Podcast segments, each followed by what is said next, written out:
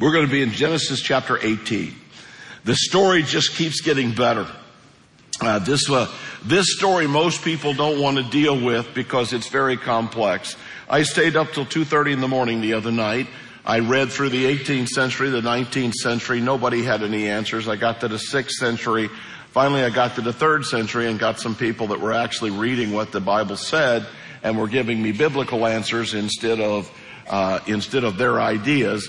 And so I'm going to share those with you today. You don't necessarily have to believe everything I say, but I believe you're going to find out that God's word is going to just blow your socks off. Okay, so uh, Genesis 18 is where we're headed. But you know, we live in a very visual culture, and that's what this story in Genesis 18 is about. It's about the visual, visualization of God. But everything we do when we think about it is connected to visuals, alright? Let me just give you some, some places in cities and you tell me the name of the city, alright? Last night struggled with this. It was raining. They, they were lethargic, but I think you guys, you're gonna be okay, alright? The Chrysler Building and the Statue of Liberty. New York City. Alright. You did well. Um, the Tower Bridge and Fish and Chips. London. Okay? Uh, Fisherman's Wharf and the Golden Gate Bridge. San Francisco. All right. A hookworm and the Eiffel Tower. They are both parasites.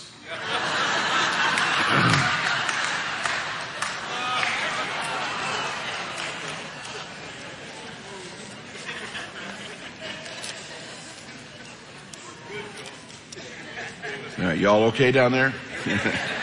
All right. Genesis 18. Stand with me out of respect for God's word. Let's, now, let me tell you, you know I believe the Bible is the word of God, forwards, backwards, and sideways, and words always mean things. So pay close attention.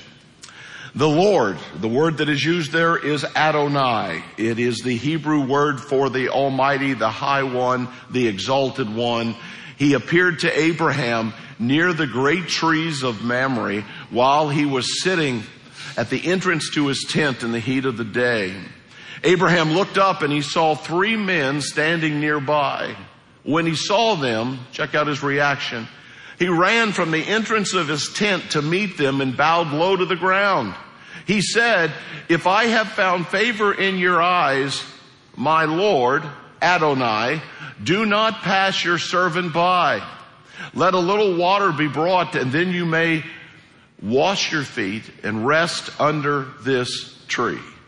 Let me get you something to eat so you can be refreshed and then go on your way. Now that you've come to your servant. Very well, they answered. Do as you say. They. Did you see that? Can we go back to that? Very well, they. It's plural. Hang on to that. Alright. So Abraham hurried into the tent to Sarah and said, quick, get three seahs of fine flour, knead it and make some bread. Then he ran to the herd, selected a choice tender calf, gave it to the servant who hurried to prepare it. He then brought some curds, some cheese and milk and the calf that had been prepared and he set it before them. While they ate, he stood near them under a tree. Where is your wife Sarah? They Ask him. There in the tent, he said. Then the Lord said, I will surely return to you about this time next year, and Sarah your wife will have a son. Now Sarah was listening at the entrance to the tent, which was behind him. Abraham and Sarah were already old and well advanced in years. They are 99 and 89 respectively. And Sarah was past the age of childbearing. So Sarah laughed. How? To herself. Internally, she laughs. And she thought, after I am worn out and my master is old, will I now have this pleasure? Then the Lord said to Abraham, why did Sarah laugh? Oh, will I really have a child now that I'm old? Is anything too hard for Yahweh, the covenant name of God? I will return to you at the appointed time next year and Sarah will have a son. Sarah was afraid, so she lied and she said, I did not laugh. But he said, Oh yes, you did laugh. You can be seated. Okay. Most people focus on the end of this story, and we will too when we get to it, but let's, let's take it for what it is. Let's take it at face value. So here's the story. 4,000 years ago, Abraham is sitting out in front of his tent in the heat of the day. This is a very normal thing for a Middle Eastern culture then and now. Not a whole lot has changed, okay? It's very hot. It's late in the afternoon. Mama's inside cooking and the man sitting outside in the cool. Ladies, does that sound familiar to you? Alright? Pretty much the same, the same story's been playing out, right? So you may wonder, where did this story happen? Well, let me help you. Okay? This is a map of Israel. Jerusalem's up here. About 45 miles south is the city of Hebron. Hebron is where Abraham, Isaac, Jacob, Joseph will pass through here, but this is where they live. But he's about a mile north of that in a place called Mamre and the great oaks. I wonder if any of those trees are left. That's a good question. This is called the oak of Abraham. The roots go back 4,000 years. It's called a terebinth oak. Uh, they only have them in the Negev desert. They uh, they grow pretty much without water. There's water down under the ground somewhere that's feeding them. But literally, you are in the middle of the desert, and then all of a sudden, there's an oak tree. No doubt, this is almost for sure the spot where this story took place. So Abraham's sitting at the mouth of his tent, and he sees three visitors. Now, He's going to run to them. He's going to bow down. He addresses them as my Lord. He addresses them as my Lord. Now, let's be honest. If you saw me coming or I saw you coming, my first reaction would not be, here comes God. No offense. That would not be my first thought. But it is Abraham's thought. So are they are they shining? Are they in gold? Or what do they look like? I, I don't know. But here's what I think through my, through my research, and you can do with this part what you want. It's definitely God, but it is not God and two angels because God always talks about himself in the collective sense, we, and he addresses all of them as Lord. Here's what I think is going on. This is free. You do with this what you want. I think he's seeing three Jesus. Because the bodily form of God is Jesus. When Jesus comes into the earth, when he represents the form of God as a man, it's Jesus, right? So he's seeing the Father, the Son, and the Spirit all take on the embodiment of God. And he looks out and hears the triplets of God so because this is nothing new, Genesis 1-1 talks about the triune God. God, the Father spoke, Jesus is moving, and the Spirit is hovering over the waters. So the idea of God in three forms is nothing new. But Abraham gets to see them in their glory. Why Abraham and why now? Because God is about to explain to Abraham again that the Messiah's line is about to start. That the story that we've all waited for, they'd waited for 2,000 years. We've now waited on the other side of it 4,000 years, but it's all about to start on this very day. So God shows up in person to tell Abraham this story. Now, here's what we didn't cover. If you go back a chapter, if you remember, God had told Abraham four times, four times, we preached it here, that he would bring the Messiah through Abraham's body. It would, alright, so they found a loophole. Sarah said, this is never gonna happen. I can't have children. Why don't you sleep with my handmaid? Not unusual in that culture, okay? But a child is conceived and a boy named Ishmael is born. And as soon as Ishmael's born, Sarah's mad. It was Sarah's idea, but she wears Abraham out for the next 13 years. How could you do this? How could you do this? And he, he throws him up in his face every single day. And Abraham's having to live with that. And maybe that's why God doesn't even chastise Abraham for getting ahead of his plan. Maybe God feels like he got enough punishment for what's already happened here. But he took things into his own hands instead of waiting for God's plan. But at this moment, God steps onto the scene and he runs. This is the application part of this. When's the last time you ran for God? And I don't mean that in the physical sense. I'm not talking about running to the altar or running somewhere. but when's the last time we were excited, passionate, couldn't wait to worship, couldn't wait to give, couldn't wait to serve, couldn't wait to change the world, couldn't wait to get to a Bible study? When's the last time we were that excited about God? When's the last time you said, I gotta get to God? When Abraham was in that moment, that's what he did. I mean, can you imagine when you get to heaven? Whether, whether we die or whether the, Jesus comes to get us, and we get to heaven and you see Jesus, and you're gonna say, you're gonna say, hey, let's play it real cool. Let's walk up there real slow, like we're something special. Or do you think you're gonna run with everything you've got or fly or however we move and you're gonna leap into Jesus' arms? I think the latter. That's my plan. Just as soon as I can get my arms around him, that's what I'm going to do. Why is it here we don't seem to be any, in any hurry? We don't seem to have the passion. We don't have to seem to have the excitement. And the only other place this story really plays out is in Luke 15. And in Luke 15, the story is flipped and we've got the story of the prodigal son who went out and blew all of daddy's money on women and, and partying and wild living.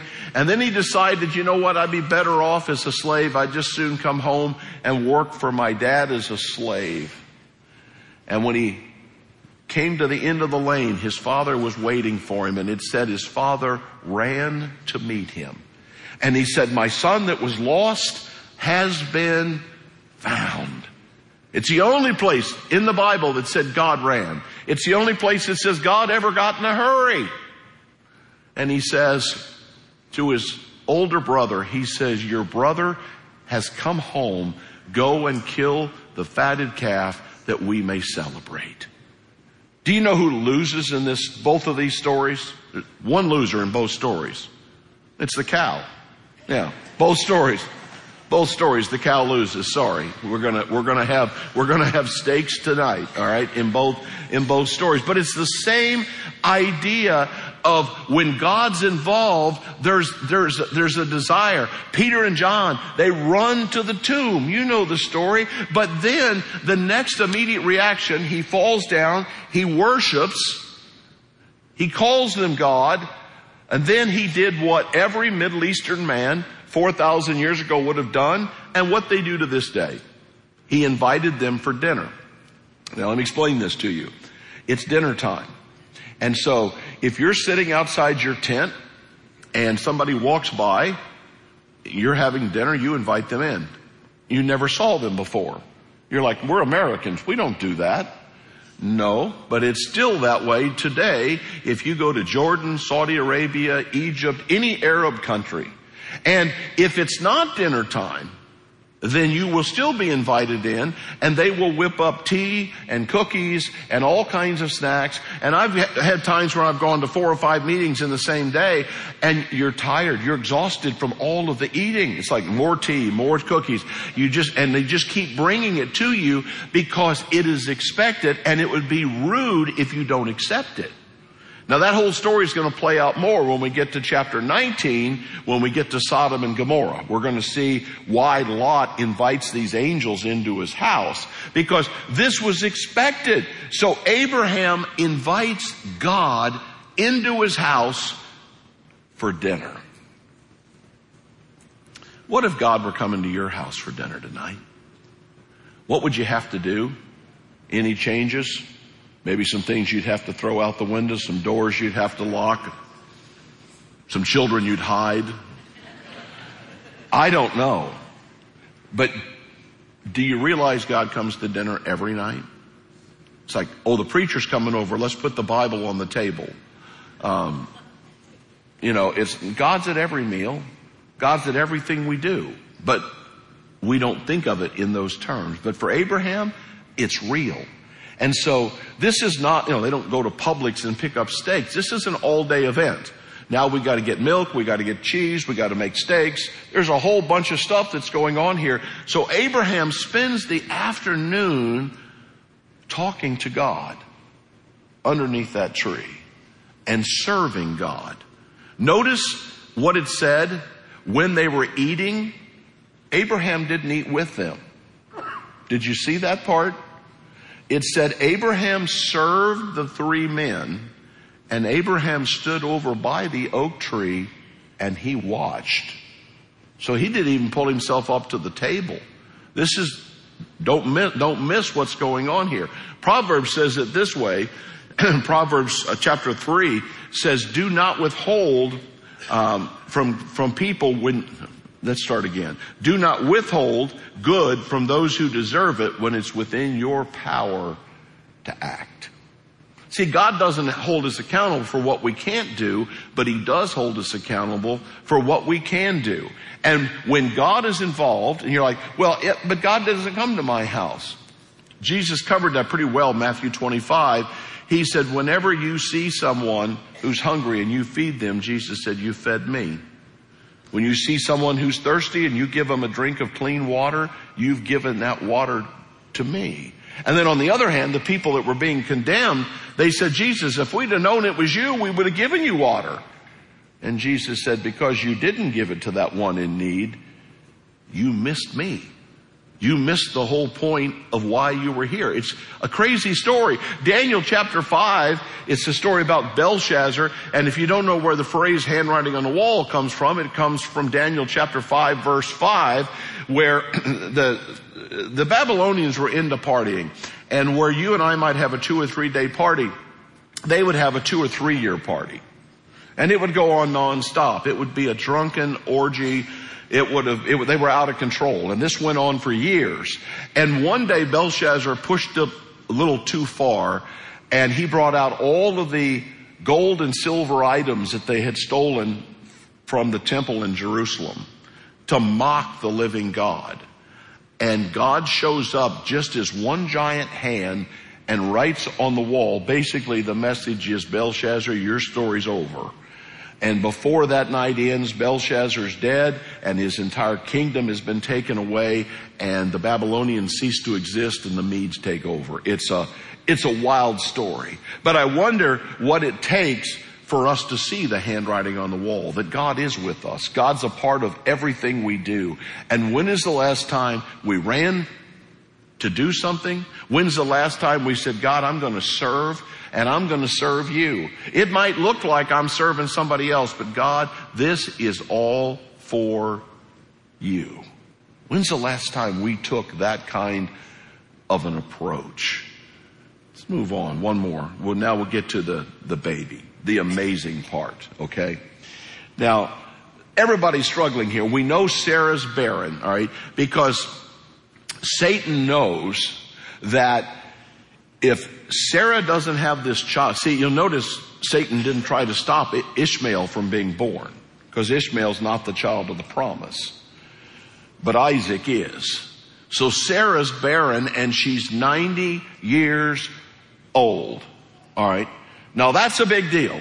Ladies don't normally have babies at 90 years old. And I, am trying to be really careful how I said it. I tap danced fairly well last night. So I don't know how this miracle happened. Okay. I'm not pretending to know whether God intervened in some supernatural way. Uh, but Abraham's a hundred years old. Anybody with me on this story? Can we at least admit no matter how this happened, it was a miracle? All right. Is everybody with me? All right. I mean, I think that's the point of the story. In, in Hebrew, sometimes things are just very open and honest. So this miracle is going to happen and God said, I'll be back in a year and you will have a child. The whole story is about to flip. The story that's going to bring us Jesus is about to happen through a baby boy. Very similar to another baby boy that'll come along 2,000 years later. This time it will be a virgin birth. And through that virgin birth, that child will bring salvation to the whole world. But that, this is where that story starts. So if you haven't accepted Jesus yet, before you leave, you need to accept Christ or be baptized, whatever you need to do. You come up front. Our people will be here. If you're online, you hit the button I've decided. But there's a guy in Australia. Here's his picture. His name's Roy. Roy lives at a place called The Gap in Australia. It's a, a section of road that is very dangerous. And Roy has saved 160 people's lives over the last 50 years. He lives right there on this corner. And every time there's a situation, he goes out and he's the rescuer. Can you imagine? I mean, if you rescue one or two people in your life, that's pretty amazing, even if you're a paramedic. But this guy, just living his life, has saved 160 lives. That's a good story. But that's just lives. We're talking about souls. We're talking about eternal destiny, heaven and hell. There's a story, birthday was four days ago, I think. On uh, April 26th, 1992, a little baby boy was born. Mom and dad, neither one wanted this child. And obviously, given that time, the baby could have very easily been aborted. But at the last minute, mom decided to give that child up for adoption. That child today is 6'7", 280 pounds. He plays right field for the New York Yankees. His name's Aaron Judge. You'd never know his name. You'd never know his story if a mom didn't have the courage to give that child up for adoption and if another family didn't step in to rescue that child, adopt that child, which is what God has done for all of us. He took us and He adopted us through the blood of Christ into His family. What an incredible story. But we don't seem to be amazed by much anymore.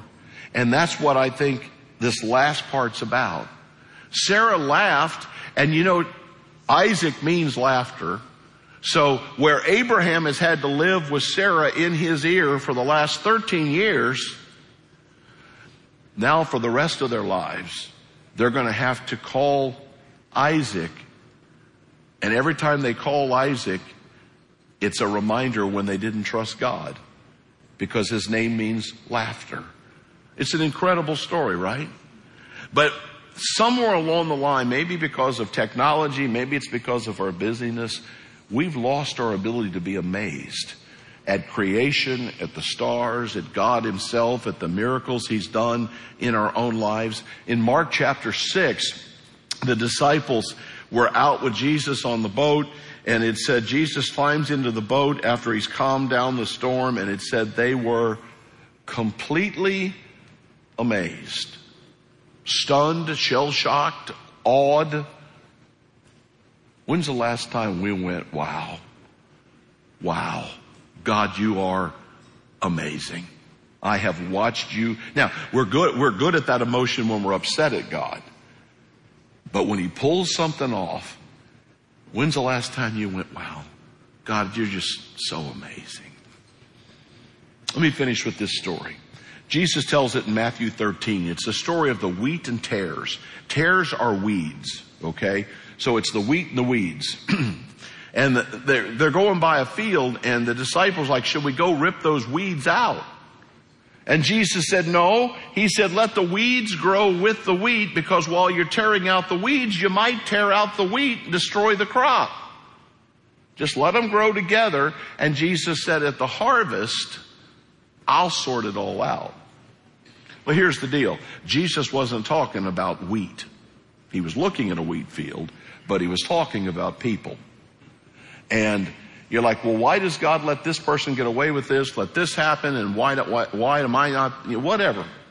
And the truth is the weeds and the wheat look exactly the same. You cannot tell them apart until the very end of the growing season. At the very end of the growing season, the wheat gets fruit on it, which is the seeds that we grind into flour to make bread. But up until that last moment, they look exactly the same. The only difference is that the wheat actually produces something. And Jesus said, let it all grow and we'll find out who produces. And then at the end, we can get rid of the weeds. One more thing. When the wheat gets mature, because it's produced fruit, wheat bows. When tares get mature, they stand up proud and arrogant. What an analogy Jesus used. Father, as we wrap this up, I don't know who needs what online or here. Do we need to run? Do we need to serve? Do we need to be amazed? Do we need to bow? I, I don't know. But I pray that your word does exactly what you said. It wouldn't come back void. Some need to be saved. Some need to be broken. Some need to start serving. Some need to start producing fruit. There's a multitude of things that need to happen. But God, only you can move in people's hearts. Hear our prayers, O oh Lord. In Jesus' name, amen.